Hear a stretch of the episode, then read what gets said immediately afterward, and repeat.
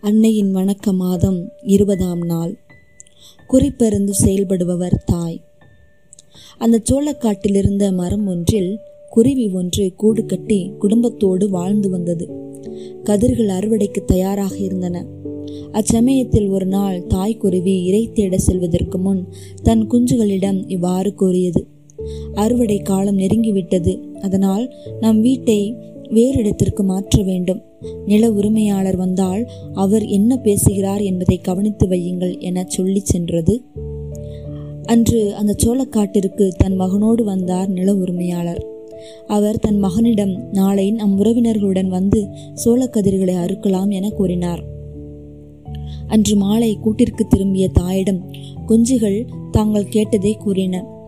சரி இப்போது நாம் இடமாற தேவையில்லை என சொல்லியது தாய். மறுநாளும் தாய்க்குருவி உணவு தேட செல்வதற்கு முன் முந்தைய நாள் கூறியதையே குஞ்சுகளிடம் சொல்லிச் சென்றது. அன்று வீடு திரும்பிய தாயிடம் அம்மா அந்த நில உரிமையாளர் இன்றும் வந்தார். அவர் தன் மகனிடம் நாளை நம் வீட்டு பக்கத்தில் இருப்பவர்களுடன் வந்து அறுவடை செய்வோம் என சொன்னார். சொல்லிச் சென்றார் என்றன குஞ்சுகள். அப்படியா எப்போதும் நாம் வேறிடம் போக தேவையில்லை என சொல்லியது தாய்க்குருவி அதற்கு அடுத்த நாளும் முந்தைய நாளில் சொன்னதை சொல்லி இறை தேடச் சென்றது தாய்க்குருவி. அன்று மாலையில் குஞ்சுகள் தங்கள் தாயிடம் இவ்வாறு கூறின அம்மா நாளை நாமே வந்து அறுவடை செய்யலாம் என நில உரிமையாளர் தன் மகனிடம் கூறியதை கேட்டோம் என்றன. ஓ அப்படியா கதை. தங்கள் வேலையை தாங்களே செய்ய முடிவெடுத்து விட்டனரா நாம் இன்றே நம் வீட்டின் இடத்தை மாற்ற வேண்டும் என்றது தாய்க்குருவி. தம் பிள்ளைகளை காப்பாற்ற குறிப்பிருந்து செயல்படுவர்தான் தாய். நமது வாழ்வில் அன்னை மரியாவின் பங்கு எல்லை கடந்து இருக்கிறது என்பது உண்மை. காரணம் மரியா நமது வாழ்வில் அனைத்து நிலையிலும் பங்கு கொண்டு நம்மை தேற்றுகின்றார். நீ செய்த பாவமெல்லாம் உனக்கு எதிராக வந்து உன்னை நோகச் செய்தாலும் துவண்டு விடாதே. அன்னையை நினைத்துக்கொள். அவர் உனக்கு நீண்ட அமைதியை இயேசுவிடமிருந்து பெற்றுத் தருவார் உன்னுடைய துன்ப வேலைகளிலும் வாழ்க்கையின் உறுதியற்ற தருணங்களிலும் ஆபத்தான நேரங்களிலும் மரியாவை நினைத்துக்கொள். அவரது பெயர் உன் உதட்டை விட்டு நீங்காதிருக்கட்டும்.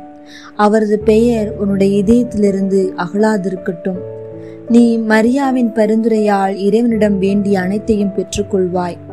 அவரின் பாதையை நீ ஒரு நாளும் புறக்கணிக்க வேண்டாம். காரணம் அவரின் வழித்துணையில் நீ ஒரு நாளும் இடறி விழ மாட்டாய் அவரின் பாதுகாவலில் நீ இருக்கும்போது யாருக்கும் எதற்கும் அஞ்ச தேவையில்லை. அவர் உனக்கு முன் நடக்கும்போது நீ கலக்கமடைய தேவையில்லை. அவர் உனக்கு அருள் புரிவதால் உன்னுடைய இலக்கை நீ எளிதில் அடைவாய் என்று மரியாவின் மகத்துவத்தை எடுத்துரைக்கிறார் புனித பெர்னார்ட் அவர்கள்.